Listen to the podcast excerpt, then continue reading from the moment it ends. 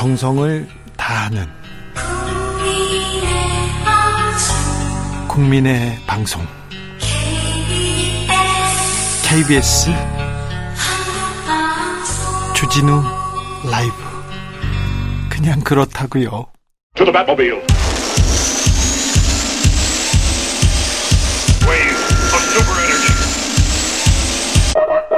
주 기자의 1분 10월은 경로의 달입니다. 알고 계셨나요? 그리고 10월 2일은 노인의 날입니다. 어르신에 대한 사회적 관심 그리고 공경의식 높이기 위해서 지정했다고 합니다. 통계청 기준으로 올해 65세 이상 노인 인구는 949만 9,900명. 내년에는 천만 명이 넘는다고 합니다. 노인 인구가. 100세 이상 노인 수는 8,929명입니다. 8,290, 8,929명. 주위에 창문 너머 도망친 100세 노인 있으시죠? 많이 보셨죠? 네. 한국의 노인 빈곤율은 37.6%, OECD 회원국 중 가장 높습니다. 노인 10명 중 서너 명은 매우 가난하게 아주 곤궁하게 삽니다. 노인 자살률 또한 높습니다. OECD 회원국 중 압도적인 일입니다. 국가의 사회보장 제도가 노인의 우울감 줄인다는 연구 결과 나왔습니다. 자녀 용돈보다도 더 크게 노인의 우울감을 줄이는 효과를 주었다고 합니다. 하지만 우리나라는 노인에 대한 공적 이전, 그러니까 기초연금이나 기초보장급여 등 선진국에서 주는 그런 비용이 있지 않습니까? 3분의 1에도 미치지 못하는 게 현실입니다. 열심히 일했는데 가난해요. 자식들 키우고 가르치고 그 다음에는 가난하게 삽니다. 윤석열 대통령 노인의 날을 맞아서 공산 세력으로, 세력으로부터 자유 대한민국을 지키고 자유민주주의와 시장 경제에 기반해서 성장의 기틀을 세운 어르신들의 헌신 잊지 않을 것이라고 밝혔습니다. 공산 세력과의 대결 좋습니다. 1초도 기다리지 않고 응사 좋아요, 좋아요, 좋지만 어른들 이렇게 공경한다면 그 헌신을 꼼꼼하게 챙기고 보답하는 그런 제도, 정책 이런 게 필요할 텐데 주 기자 1분이었습니다.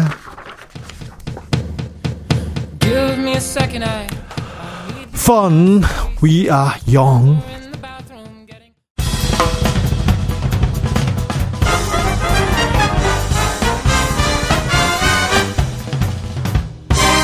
훅 인터뷰 모두를 위한 모두를 향한 모두의 궁금증 훅 인터뷰 추석 때 밥상에서 정치 이야기 하셨죠.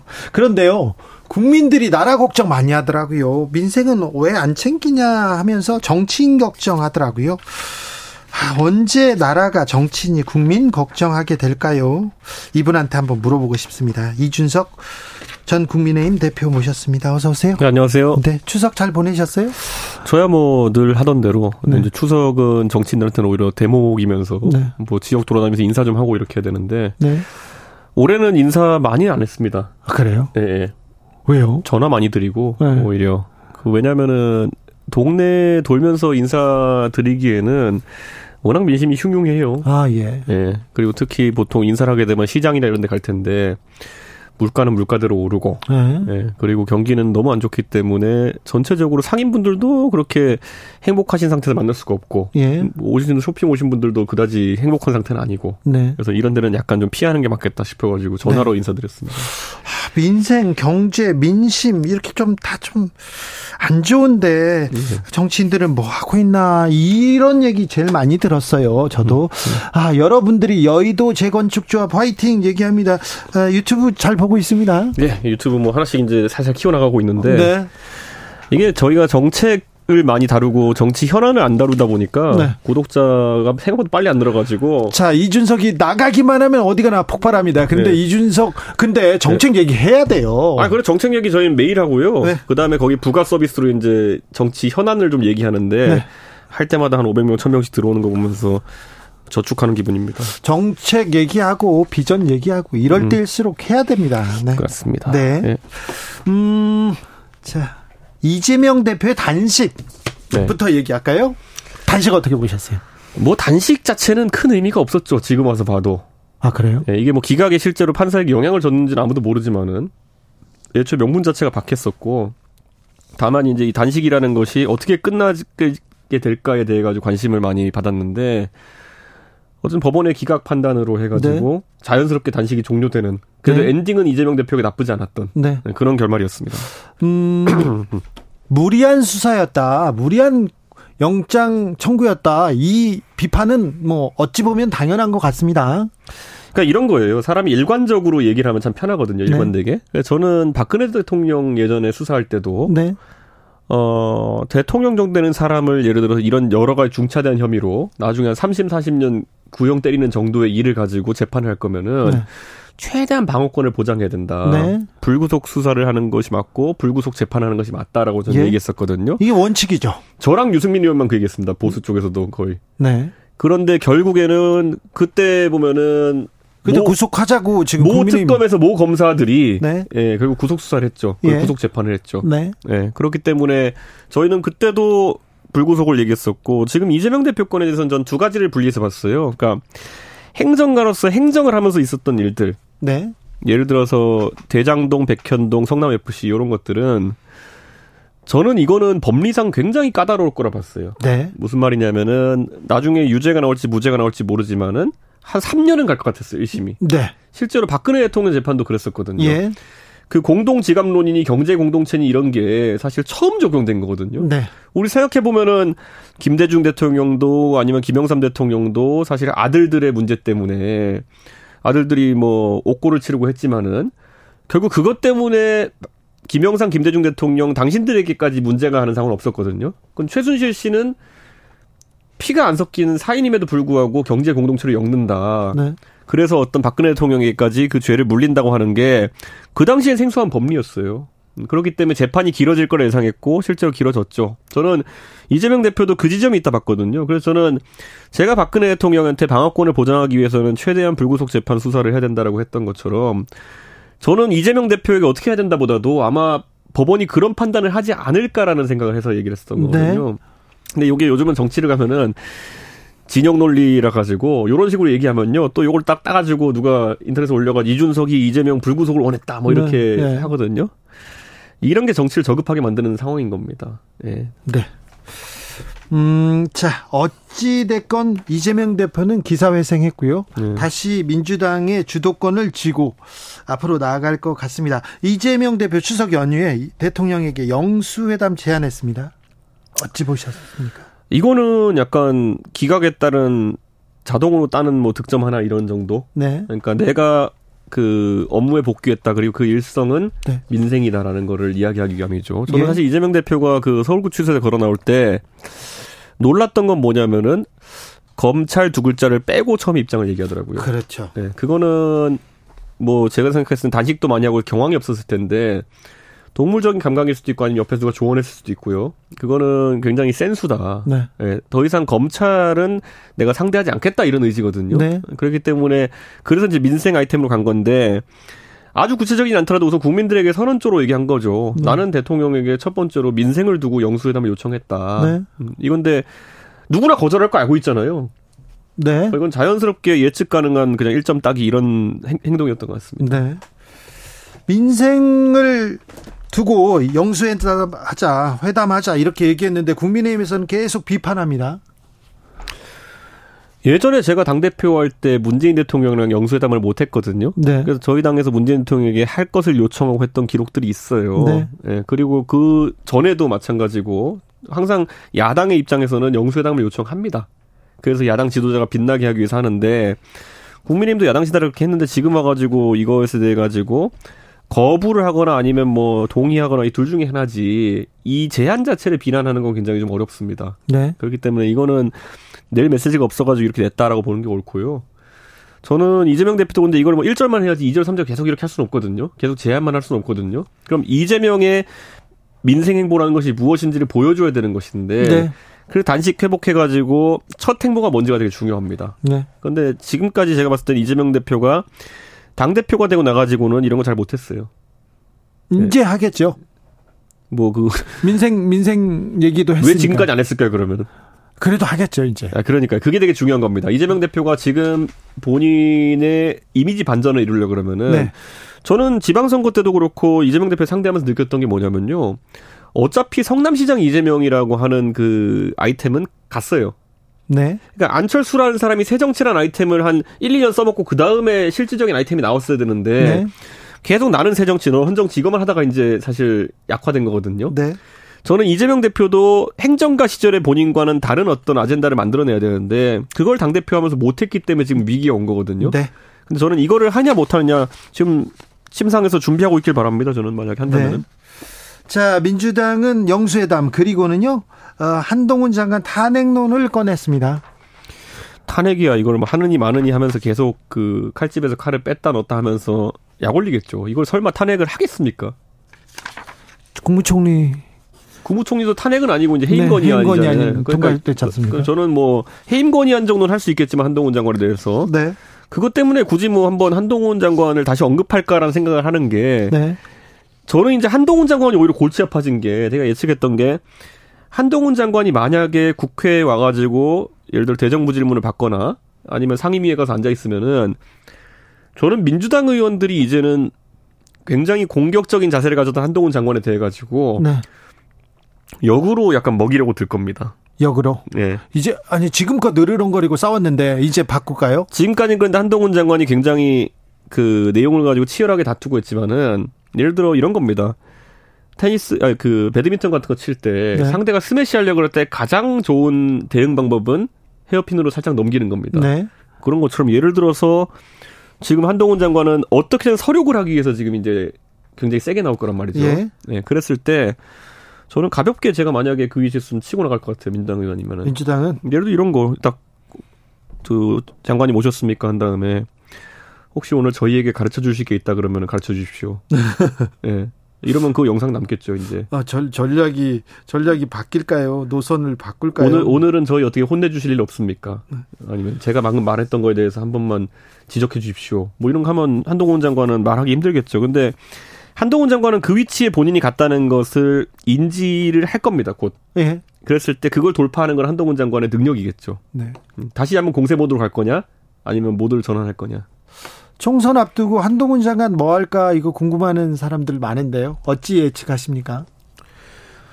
저는 한동훈 장관이 그래도 역할이 있을 거라 봅니다. 예. 그런데 그러기 위해서는 지금의 분위기를 반전시키기 위한 본인의 작은 승리가 필요할 겁니다. 그래요? 예. 그러기 위해서 더 그거에 어 박차를 가할 거로 보이거든요. 네. 예. 그래가지고 저는 사실 가장 이제 의아했던 게 그 이재명 대표 기각 나오고 그 다음날 몇 시간도 안 지나가지고 송영길 대표 자택에 이제 압수수색 들어갔잖아요. 네.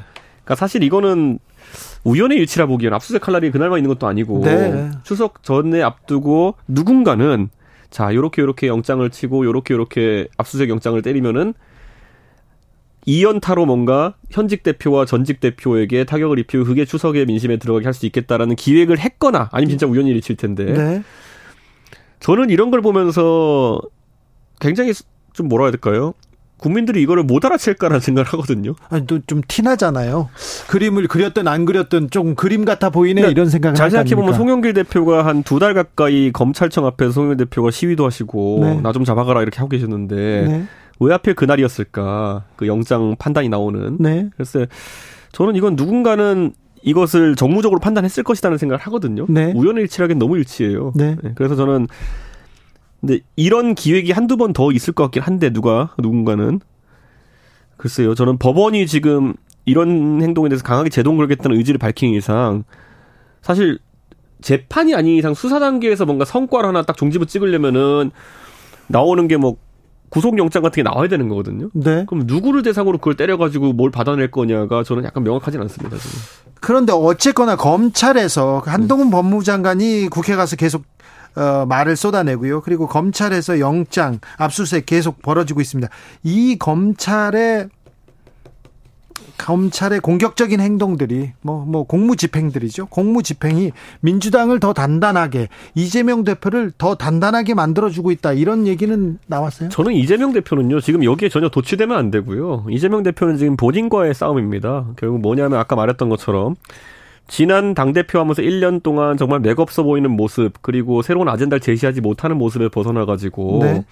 이재명 대표가 예를 들어 제가 어디 가서 얘기했는데, 또 다시 나와서 기본소득 얘기하고 무슨 뭐 어디에 돈 퍼줄까 이런 얘기하는 이재명 대표는 또 다시 매력이 없어요. 그걸로 총선 치르려고 하면 또 곤란할 수 있습니다. 근데 제가 봤을 때 예전에 영국에서 노동당의 토니 블레어가 나와서 제3의 길을 했을 때 네. 그게 나중에 어떤 평가를 받았는지와 별개로 그 당시에 굉장히 충격이었거든요. 네. 네. 그게 이제 그런 게 만약에 이재명 대표가 생각해낼 수 있는 게 있다면 이거는 개인의 능력이어야 돼야 되는데 그거가 나오면은 부스터가 달리는 거지만 그게 아닌 또 뻔한 레퍼토리 이재명 레퍼토리 뻔합니다. 제가 봤을 때 지금은 또 기본 시리즈 뭐 무상 뭐 한다 그러고 뭐 이렇게 뭐 지원금 주자고 이런 거 하면은 바로 또 국민들 식습니다. 아, 그게 관건이고 저는 이번에 사실 아까 검찰이라는 표현을 계속 이제 쓰시는데 저는 여기서 좀 제 머릿속에는 약간 분리가 돼요. 뭐냐면 이번에 제가 제일 신기했던 게 그 이재명 대표 기각 그 영장 기각되고 나서 저 포함 많은 국민들이 궁금했을 게 한동훈 장관의 첫 네. 브리핑이 무엇일지 되게 궁금했었거든요. 네, 네. 근데 제가 그날 아침 방송하고 있었는데 하고 보니까 라이브로 누굴 물려놨냐면은 이원석 검찰총장을 물려놨더라고요 방송국에서. 네. 그래서 제가 이원석 검찰총장은 지금까지 이 모든 국면에서 어느 누구도 어떤 행위의 주체자로 사람들이 생각하지 않았던 분인데 네. 물론 검찰을 통할하는 분이긴 하지만은 지금 왠지 사람들 느낌은 한동훈 장관이 자꾸 국회 나와서 말도 세게 하고 뭐 잡범 같은 것도 얘기하고 이러니까 한동훈 네. 장관이 이 모든 것을 좀 이끌고 가는 분위기 아니었냐 생각했는데 그렇죠. 해명은 이원석 장, 어, 총장이 나와서 한다는 거죠. 네. 그때 저는 뭔가 딱 느꼈던 게 아 이원석 총장이 갑자기 손들고 나온 건 아닐 테고 이원석 총장이 나가야 된다는 분위기를 누군가 만들었구나. 네. 그 말은 여기서 한번 우선 내고 그 다음에 두 번째로 한동훈 장관이 입장을 내 가지고 완화를 좀 시키려고 하는 게 아닌가. 네. 저는 그래서 이게 모든 게 우연의 일치였으면 제가 할 말이 없는 건데요. 사실 일어나기 어려운 우연들이 계속 일어나고 있어요. 네. 네. 이재명 대 한동훈, 김기현 대표는 보이지 않아요. 음. 이런 좀 분위기가 계속 되고 있습니다. 김기현 대표님은 자우림이랑 싸우느라 고생하시거든요. 네. 네. 그렇기 때문에 타겟이 좀 다릅니다. 그, 그, 그렇죠. 네. 국민의힘은 뭐 하고 있는지 존재감을 왜 안 보여주는지 모르겠습니다. 그러니까 이런 거죠. 저는 김기현 대표가 지금 보면 흘러나오는 그 언론인들한테 흘러나온 얘기를 보면은 뭐 화났다 이런 거. 네. 예. 네. 그런데 화났으면 화난 티를 내야죠. 예. 네. 패싱 당하고 있으면 패싱 당한 티를 내고 화를 내야죠. 네. 그래야 영역이 생기는 거고 저는 근데 그거를 그러니까 이런 거잖아요. 예전에 대선 때 보면은 당 대표 무시하고 뭐 조수진 같은 사람들이 가가지고 뭐 어, 선대위에서 공개적인 자리에서 나는 당 대표 말 안 듣겠다 이런 네. 선언하고 이래서 제가 나 그럼 나 나 선대위 안 나올게 이렇게 하고는 지방 갈게 해서 갔던 거 아닙니까? 예. 그 하극상을 정리 못했던 상황 때문에 지금 이 많은 게 파생되는 겁니다. 그때 조수진이라는 사람이 공보단장이라는 사람이 선대위 회의 자리에서 나는 선대위원장이 당대표 말을 안 듣겠다. 난 당신 지시 안 듣겠다. 이러는 순간 당대표의 권위는 날아가는 거거든요. 그랬어요. 그럼 저는 때려주고 그냥 안 할게 이렇게 한 거거든요. 네. 근데 거기에 대해 가지고 오만 사람들이 무슨 뭐, 어, 뭐, 뭐 도망갔느니 뭔 이런 얘기 해야 되니까. 네. 제 입장에서 아니, 나한테 그러면 이 하극상을 바로잡을 그런 상황이 안 되는 이상 내가 여기서 왜 앉아가지고 내가 이런 사람들이랑 대화하고 있냐. 당연한 거거든요. 근데 김기현 대표는 그걸 다 감내하면서 그냥 앉아 있겠다고 한 거예요. 네. 어, 저, 김기현 대표보다 용산에서, 용산에서 무슨 힘이 더 세다. 용산의 말만 이렇게 듣는다. 이런 얘기는 계속 있는데, 사실 그런가요? 저는 모르죠. 아 네. 그렇습니까? 왜 저한테 물어보십니까? 그런 거는 장예찬, 김병민 이런 사람 데리고 가서 네. 물어보시면 됩니다. 절대 그런 일 없다고 하더라고요. 음. 그 사람들이 뭘 하겠어요, 그런데. 자, 윤석열 대통령은 외교에 집중하는 모양새입니다. 왜 이렇게 외국 순방에 이렇게 이 잦을까요? 저는요 이번에 그 이게 있습니다. 어떤 일이 터졌을 때 첫 언론에 브리핑한 사람 누군지 모르겠지만은. 네. 예전에 그 리투아니아인가요 갔을 때 그 명품 쇼핑 논란 있었을 때 네. 그때 모든 언론 대응을 말아먹은 게 첫 반응이었거든요. 네. 호객해가지고 들어갔다 나갔다. 네. 예. 근데 지금도 이번에도 저는 이 외교 행보라는 게 되게 좀 이상하게 된 게 그 말이에요. 뭐 기네스북에 오를 정도로 돌아다녔다. 네. 그리고 코피가 났다 뭐 이런 거. 네. 이런 거는 약간 이제 외교를 심파로 끌고 나가려는 그런 느낌이 있는 건데 예, 우리 각하께서 코피를 흘리면서까지 네. 부산 엑스포 유치위에서 예, 이렇게 뛰셨다 눈물을 흘려라 이 자식들아 이런 거거든요. 그런 지금. 네. 근데 이게 저는 약간 이런 게 있어요. 오히려 외교를 저희가 좀 큰 틀에서 보자는 거죠. 그러니까 윤석열 정부의 외교적 행보에 대해서 저는 방향성에 대해 가지고는 한미일 공조를 강화하겠다는 방향성에 전 동조 동조 동조합니다. 네. 그런데 그럼 여기서 봤을 때 우리가 자동차를 지금 뭐 귀성길에 있는 분도 있겠지만은 가장 운전할 때 조심해야 될 게 양발 운전하다가 위급 상황에서 브레이크랑 했을 같이 밟아버리면은 네. 사고도 나고 차도 망가집니다. 네. 근데 이런 거예요. 우리가 한미일의 공조를 강화한다고 했을 때 그럼 우리는 뭘 감내하겠다는 거냐면요. 네. 중국과 러시아 및 제3세계와는 다 소원해 줄 수 있다는 걸 감내하는 거예요. 예. 근데 우리가 이제 많은 분들 1988년 서울 올림픽 기억하시겠지만은 그 전에 LA 올림픽하고 모스크바 올림픽이라는 게 각각 공산 진영과 자유 진영의 자기들만의 올림픽이 되면서 우리는 그 양쪽에서 벗어나가지고 제3세계 국가까지 끌어들여가지고 모두가 함께 할 수 있는 올림픽 하겠다. 이 아젠다로 이제 밀어붙였던 거거든요. 저는 지금 이제 그럼 부산 엑스포 유치나 이런 것 같은 경우에도 중국과 러시아들은 이제 중국은 보면은 중앙아시아에 무슨 스탄자 쓰는 나라들. 네. 그리고 뭐 러시아도 옛날에 독립국가 연합이라고 하는 CIS 국가들. 그리고 아프리카에 굉장히 그 중국이 투자를 많이 했잖아요. 예. 이 나라들이 개별 국가가 하나의 투표권을 가지기 때문에 투표권이 세거든요. 네. 그러면 부산 엑스포에서 사실 우리의 그 한미일 공조 외교의 반대급부로 다소 어려운 위치에 놓인 건 사실이에요. 예. 근데 여기서 그런데 대통령이 그럼 여기에 왜 또 그러면 당연히 저는 부산 엑스포 유치했으면 좋겠다는 입장이지만은 왜 대통령이 여기에 코피를 흘려서 가면서까지 매진을 할까? 누구의 판단일까? 네. 누가 대통령한테 이런 조언을 드렸을까? 네. 에 대해서 저는 약간 위험하다는 느낌이 들어요. 뭐든 열심히 하는 건 좋지만은 판을 왜 이렇게 짤까? 예전에 보세요. 잼버리 때도 비슷한 겁니다. 잼버리 때도 우리 다 기억하지만 잼버리 처음에 개막식 할 때 대통령이 김건희 여사랑 같이 스카우트 복장 입고 가가지고 손 흔들고 기분 네. 기분 내는 건 다 하셨잖아요. 네. 근데 애초에 가시기 전에 그러면은 대통령실이나 이런 데서 한 3, 4일 전에만 체크해 봤어도 준비 상황이 좀 미진하다. 그리고 폭염 우려가 있으니까 이런 이 행사에 너무 대통령이 앞장서시는 건 좋지 않겠다는 정무적 판단을 해야 되거든요. 그러게요. 그런 얘기가 없었을까요? 그러니까 그걸 파악 안 했어도 대통령실이 지금 제대로 안 굴른다는 얘기고 네. 파악했는데 말을 못하는 분위기여도 문제인 거고 말을 했는데 무시하고 갔어도 문제인 겁니다. 그러니까 음. 저는 어떤 건지 모르겠지만은 빨리 진단을 해야 되고 여기서 더 안 좋았던 건 뭐냐면은 그래 가가지고 잼버리가 어찌어찌해서 안 좋아졌다. 그랬더니만 이제 결론으로 이걸 파회법으로 내놓은 게 뭐냐면은 전라북도에 뒤집어 씌우자였어요. 네. 그래가지고 기분 낼 때는 내가 가서 기분 내고 나중에 잘못되면은 전라북도 집어 씌운다 이 체계로 가는 건데 저는 너무 대통령실에서 이 뭐 베팅이라는 표현이 참 부적절합니다만은 이를 선택하는 기준이 뭔지 모르겠어요 지금. 네. 네. 그래서 저는 이거를 좀 많이 걱정합니다. 앞으로 총선 때까지 사실 전국에서 여당과 대통령실이 설계할 수 있는 것들도 있거든요. 네. 근데 설계를 좀 우선순위가 잘못된 것 같아가지고 걱정입니다. 네. 네. 왜 김태우 후보한테 배팅했을까요? 국민의힘은? 요즘은 제가 합리적인 분석을 잘 안 하려고 합니다. 예. 네. 이게 왜냐면 그 요즘 그 방송 나오시는 정치 컨설턴트 하시는 분들 네. 예측하는 것마다 틀려요. 네. 예. 상식적으로 이렇게 할 겁니다. 그럼 꼭 그렇게 안 해요. 네.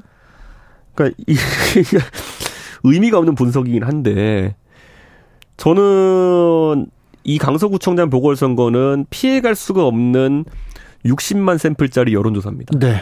예, 서울의 인구가 960만 이렇게 된다고 하는데 네. 그 중에 거의 15분의 1에 가까운 60만 명이 강서구 유권자가 60만 명입니다. 네, 그 정도가 인구가 60만 그 정도가 참여하는 선거기 때문에 저는 여기에서 나온 결과는 누구든지 받아보면요. 네. 이런 겁니다. 강서구가 예를 들어 지금 평균 연령이 한 42세 이런 될 거예요. 네. 그런데 예를 들어 다른 지역들 보면 노원군 뭐 43세쯤 되고 뭐 이렇게 평균 인구도 있고요. 네. 주민등록당 인구 수치가 다 있어요. 이런 거 곱하고 그리고 부동산 가격이랑 여러 변수를 넣어가지고 분석하잖아요. 그럼 여기 결과 나온 걸 바탕으로 해가지고 48개 서울 지역구의 결과를 다 예측할 수 있습니다. 네. 네. 서울은 이렇게 산 하나 넘으면 표심이 달라지고 이런 데가 아니에요. 예. 사실 그거 그대로 가거든요. 네. 그래서 여기서 수치를 1% 2%라도 끌어올려야지만이 결국에는 총선 때 분위기를 살릴 수 있다는 생각을 하는 것 같아요. 네. 그래서 저는 이번에 김태우 후보가 그래도 강서구청장을 했고 인지도가 있다 보니까 조금이라도 표가 더 나오지 않을까라는 생각 때문에 넣은 것 같은데 글쎄요.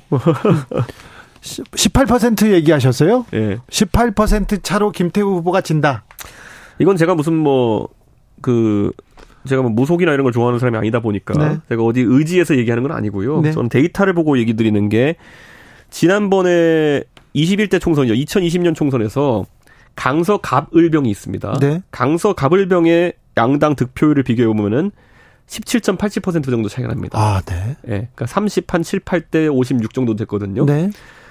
그거 그대로 좀 간다고 이제 보는 거거든요. 네. 왜냐하면 그때 20년 선거에 비해 가지고 사실은 저희가 대선 때나 이럴 땐 젊은 사람들이 많이 들어와 가지고 표 차이가 적게 나거나 아니면 뒤집기도 했던 건데 네. 다 빠져나갔어요. 그래요? 네. 아, 알겠습니다. 지금 보세요. 그 국민의힘 그 강서구 선거 전략이 뭐냐면 충청 향후에 잡기잖아요. 네. 지금 강서구에 가서 마곡지구 이런데 지금 맥주 가게 들어가가지고 예? 혹시 여기서 충청 향후에 가입하신 분 손들어 보세요 하면은 한 사람도 안 들 겁니다. 근데 어디다 지금 선거운동 하고 있는 건지 잘 모르겠어요. 네. 네. 강서구청장 유권자는요, 50만 603명입니다. 50만 명짜리 인구, 가 60만 명이고. 네. 네. 자, 보수에 사람이 없습니까? 이번에 장관 후보자 3명 냈는데, 하, 사람들이 와, 다 고개를 갸우뚱거립니다. 저는 이런 생각합니다. 예를 들어서 신원식 그 장군 국방, 같은 경우에는 네, 국방장관 후보자입니다. 네, 신원식 의원 같은 경우에는 굉장히 전략통이고 많이 보수해서 어 인정받는 군인입니다. 그리고 예. 그러다 보니까 태극기 부대 활동할 때 무슨 붕짜자 붕짜 이런 거 한 것 때문에 지금 희화화되고 있는 부분이지. 그리고 발언이 이제 분위기 타가지고 가격해가지고 무슨 뭐 뭐가지 따라간다 이런 거 해가지고 그게 문제에서 사과를 한 건데 저는 그 외에 전문적인 식견이라는 건 충분한 사람이라 봅니다. 그렇기 때문에 원래 청문회란 자리에 가면 오만 가지 흑역사가 다 튀어나오는 건데 당연히도 신원식 장관 후보자 같은 경우에는 그래도 깔끔하게 사과를 한 편이기 때문에 다행이다 이렇게 생각하고 다른 후보자는요? 김행 후보자는 오히려 저한테 막 이렇게 달려들고 이렇게 해가지고 당황스러운데 저는 김행 후보자랑 친분이 있습니다. 그래도 제가 일도 맡겨본 것이고요 공관위원으로 그런데 저는 김행 후보자 같은 경우에는 이제 양성평등 위원 뭐 교육원인가 네. 거기서 이제 있던 경력을 바탕으로 해서 여성계를 대표한다 이렇게 하시는 건데 애초에 이 정권이 여가부 폐지라는 걸 걸고 당선되었던 것에 대해서 한번 생각해 봐야 됩니다. 네. 저는 여성가족부에 대해서 폐지할 부서라고 못 박아놓은 상태에서 여성가족부 장관을 누구를 임명한 듯 그 부처에 분위기가 살겠으며 실질적 업무를 할 수 있을 것이냐. 그래서 솔직히 말하면은 별다른 고려 없이 그냥 임명을 하려고 한 게 아닐까라는 생각하는데 이럴 바에야 저는 차라리 여가부 폐지와 관련된 정부 조직법을 내놨어야 된다. 윤석열 정부의 가장 특징이 뭐냐면 희한한 특징이 뭐냐면은 보통 정부가 처음에 인수위 시절에 정부 조직법을 냅니다. 예. 정부 조직법 내서 그게 통과돼 뭐 야당이 그것도 반대하기는 어려워요. 아무리 네. 의석수가 많다 하더라도 네. 방금 전에 대통령 선거를 통해서 민심이 나왔는데 장관이랑 부서 설계도 대통령이 못하게 하는 거냐 이러면 안 되거든요. 네. 근데 그때 왠지 모르게 대통령이 정부 조직법을 입법을 하자는 얘기를 안 하더라고요. 예. 저도 하자 그랬죠 계속. 근데 그때부터 이 여성가족부라는 거는 화근의 씨앗이 될 수밖에 없었습니다. 없애겠다고 공약은 해놨는데 실제 없애는 액션을 하는 거는 아무것도 하지 않았기 때문에 지지층은 지지층대로 불만이고 여가부는 여가부대로 파행 운영되고 근데 이 부처에다가 무슨 몇백 명 되지도 않는 부처에다가 갑자기 잼버리란 걸 끼얹었더니만은 네. 이번에 사고 쳐가지고 결국에는 폐지하라는 여론이 득세하고 있는 가운데 여성 업무에 대해서 전문성이 그다지 있어 보이지 않는 여가부 장관을 임명했는데 네. 논란이 가중되는 거. 뭐 근데 어디서부터 손을 대야지 모를 정도로 망가졌어요 지금. 네. 처음 정계 입문하게 된 게 박근혜 네. 박근혜 정부였던가요? 박근혜 비대위, 대표 비대위 때 비대위였습니다. 예. 이명박 정부 때였죠. 예, 예. 이명박 정부 때 이명박 정권에서 민심을 다 잃고 음. 정책도 잘 못하고 음. 그래서 자 비대위를 꾸려서 우리가 당을 그리고 또 경제를 살려보겠습니다. 박근혜 비대위가 꾸려졌습니다. 그때 처음에 비대위원으로 출근하던 이준석 전 네. 대표 기억납니다. 예. 자 그때하고 지금하고 비슷해요 조금 음. 조금 비슷합니다. 박근혜 비대위가 2011년 11월 아 12월 26일 날 시작했거든요. 예. 제가 왜 기억하냐면 크리스마스 다음 날이라서 기억하는데 네. 그때 저는 반신반의했어요. 뭐냐면은 12월 2011년 12월 26일이고 2012년 4월 11일 총선이었거든요. 네. 딱 100일 정도 남았을 때였어요. 예. 아무리 박근혜라는 사람을 선거의 여왕이라고 하지만은 100일 만에 그러면 그 당시 이명박 정부에서 입안된 민심을 살려가지고 총선 승리를 할 수 있을까? 네. 이렇게 되더라고요. 30일 동안은 당을 바꾸기 해가지고 그때 새누리당으로 전환하고 색깔 바꾸고 하는 걸 하고 30일 동안은 치열하게 공천 과정을 거치고 30일 동안 선거하고 나니까 박빙으로 이겼더라고요. 네. 152석인가 그때 했었는데 그게 제가 봤을 때는 박근혜라는 카리스마가 있는 보수의 지도자가 했을 때도 가질 수 있는 마지노선입니다. 네. 그러니까 뭐냐면 지금 만약에 윤석열 정부도 어떤 태세 전환을 하려고 한다 그러면은 아, 늦어도 12월 26일 전까지는 태세 전환을 해야 되거든요. 근데 지금 분위기로 봐서는 아마 이번에 강서구청장 보궐선거 끝난 다음에 보면은 한 번 정도 또 어디를 갔다 올 것 같습니다. 네. 음, 뭐 제가 봤을 때는 그 본인들의 세계관이 있거든요. 네. 예, 그래가지고 뭐, 아, 무슨 뭐 원희룡 비대위하면 되지 않을까? 뭐 이런 거. 뭐 그런 거 갔다 올 겁니다, 한번 또. 비대위다 뭘 꾸려서. 아니면 갑자기 또 누가 생각해가지고 공관위원장을 먼저 세운다, 뭐 이런 거 한다든지. 네. 선대위원장을 먼저 선대위 체제로 간다, 뭐 이런 거 따내는 아이디어라고 해서 여러 가지 나올 텐데. 어, 그리고 저는 이번에 강서구청장 보궐선거 끝나고 나면은 네. 바로 대통령께서 비서실을 싹 교체할 거라고 생각합니다. 그래요? 네. 강서구청장 재보궐선거에서 지고 비서실 쇄신 아니면 비대위로 간다 이렇게 생각하신다. 먼저 비서실 쇄신을 먼저 할 거고요. 네. 비대위는 최대한 안 가려고 이제 할 테지만은 네. 수도권의 동요가 장난 아니겠죠. 막 지면은. 네. 지면이요? 네. 네. BHDK님께서 네. 상계동 주민입니다. 네. 네. 제발 이준석을 국회로 보내주세요. 어이구야. 네. 징계 해지 100일까지도 안 남았는데. 네. 징계는 뭐 큰 의미는 없습니다. 네. 이건 뭐. 큰 100일도 안 남았습니다, 이제. 네. 네. 자, 그러면 이준석은. 음. 저는 지금 노원에서 어제도 네. 돌아다니면서 주민들 만나고 네. 네, 다음 주 수요일에도 저희 재건축 조합장들 만나기로 했고 네. 계속 다 상계동 주민들 다른 데를 갈까봐 걱정하더라고요. 제주 가는 거 아니야? 막 그렇게 대구 가는 거 아니야? 걱정하더라고요. 이게 그러니까 이게 얼마나 재밌는 상황이냐면요. 제주도에 이제 제주도당 위원장 허용진 위원장이 굉장히 제주도에 대해서 고민이 많으신 분이에요. 네. 그래서 이분은 진짜 진실된 고민을 하는 겁니다. 제주도에서 어떻게든 이기기 위해 가지고는 그때 원희룡 장관도 한번 고향인 제주도 출마해라 이 제주도당에 성명된 적이 있고요. 예. 이준석 전 대표가 와가지고 제주도에 선거 뛰어달라 이런 요청이라도 하는 곳이 제주도하고 세종 정도밖에 없는 겁니다. 그러니까 그 나머지는요 그냥 입 벌리고 앉아가지고 지금 혹시라도 뭐 입에 이준석을 담으면 내가 칼 맞는 거 아니야? 뭐 이런 생각 하고 있는 거예요. 네. 네. 그러니까 저는 오히려 제주도당은 정말 당을 사랑하고 정말 보수를 사랑하는 당이다. 네. 저는 그런 평가를 하고 싶습니다. 이준석을 불러서 그런 건 아니고요. 아니 저는 원래 제주도 많이 다니니까 제주도당 네. 그 그리고 예전에 그 지방선거 때 네, 제주도 먼저 갔죠. 김포공항 이슈 때문에 그때 제주도에 제가 막 가서 인터뷰도 하고 뭐4.3 문제 제가 해결하려고 애쓰고 한 것 때문에 제주도에서 고마워하시는 분들 좀 있었어요. 네. 그런데 저는 사실 지금까지 보수가 그 당연히 했었어야 되는 일들인데 안 했던 거죠. 네. 그런데 그거 하는 것만으로도 이렇게 좋아해 주시니 참 감사합니다. 네. 네. 아, 노원에 노원에 누구 만난다고 이번에? 우리 재건축 단지 조합장들. 네. 네 또 노원에 나오시는 거죠? 기본으로 그렇게 나오는 거고요. 네. 그 제가 항상 얘기잖아요. 이 지금 상황에서의 여당은 무슨 짓을 할지 모르는 사람들이기 때문에 네. 제 진로를 닫아놓고 고민하진 않는다. 네. 뭐든 할 수 있다. 윤석열 대통령이나 네. 지금 용산의 분위기상 이준석을 국민의힘에서 공천하지는 않을 것 같습니다. 뭐 그럴 수도 있죠. 그럴 수도 있죠. 예, 예. 거기에 대해서도 생각하고 계시죠? 그건 당연히 생각하고 있고요. 네. 그래서 능동적으로 대처하겠다. 네. 네. 생각합니다. 그래요? 네. 전직 대통령들 보폭 넓히던데 네. 이 부분은 어떻게 보십니까? 박근혜 대통령은 사실 지난번에 대구시장 선거 때 유영아 변호사를 지원했었는데 네. 기대했던 것보다 뭐 표수가 좀 적게 나와가지고 네. 이번에 또 유영아 변호사를 아마 지원하기 위해서 만약 정치 활동을 하신다면은 그 영향력은 조금은 제한적일 것이고 예. 그게 아니라 보수의 전직 대통령으로서 여러 가지 전향적인 메시지를 내신다고 한다면은 좀 선거에 영향이 있을 수도 있고 네. 이렇게 봅니다. 이명박 전 대통령은 이명박 대통령은 어 지난번에 그 윤석열 대통령 문상 오셨을 때 그 사진을 보니까 네. 이제 나이가 많이 드셨더라고요. 예. 예. 항상 그 염색도 빠릿빠릿하게 하시고 이제 젊으신 모습만 보다가 네. 그래서 어떤 행동을 하실지 왜냐하면 친이계가 딱히 지금 박해받고 있거나 이런 건 아니거든요. 지금 다 장악하고 있지 않습니까? 그러니까 친이계가 오히려 그 굉장히 이번 정권의 핵심부에 많이 들어가 있기 때문에 네. 딱히 이명박 대통령이 뭘, 뭘, 뭐 새로운 기획을 하고 할 이유는 없을 것 같거든요. 오히려 또, 또, 뭐 행보를 넓히지 않을까요?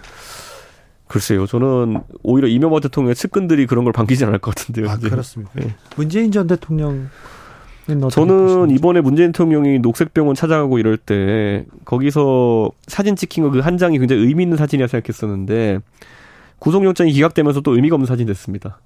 네. 네. 사실 그 사진이 뭔가를 대자뷰시키는 사진이었는데 굉장히 이제 문재인 대통령이 만약에 구속이 된다면은 갈등 상황에서 본인이 전직 대통령으로서 중재자가 될 수 있으면 알리는 사진이었는데 이제 그럴 역할을 하실 일은 없어 보입니다. 문, 문 전 대통령은 정치적 영향력을 뭐 내려놓겠다. 뭐, 이, 이, 이, 이 친 삶을 살겠다. 이렇게 얘기하셨잖아요.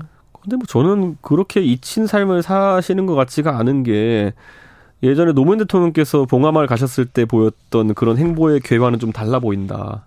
예. 물론 노무현 대통령께서는 전직 대통령이 그렇게 지방 가서 사시는 게 처음이었기 때문에 더 주목받은 것도 있겠지만은 노무현 대통령은 완전히 그 밀짚 모자 쓰고 다니면서 대중 속으로 녹아들겠다 아니면 봉하마을에 녹아들겠다라는 생각이 좀 많아 보이셨는데 문재인 대통령은 봉하마을 사람들보다는 오히려 찾아오는 지지자를 많이 만나고 계신 것 같은 느낌?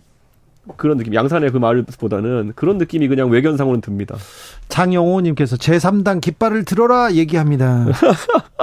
그런 분들 많이 만나시죠? 뭐 지금 워낙 정치상 혼란하다 보니까 결국에는 뭐 유승민 의원이나 저한테 무슨 다른 행보를 할 거냐 이렇게 기대하는 분도 있겠지만은 저는요 이런 생각을 합니다. 저는 국민의힘의 초대 당 대표로서 제가 이 당에 대해 책임감을 갖고 있기 때문에 잔소리하고 고쳐야 된다라고 얘기하는 거지 제가 만약 덧적 없다 식의 표현으로 가가지고 뿌리치고 가겠다 싶었으면 벌써 그렇게 했습니다. 여기까지 듣겠습니다. 네. 이준석 전 국민의힘 대표였습니다. 감사합니다. 네, 감사합니다. 교통정보센터 다녀오겠습니다. 김유라 씨.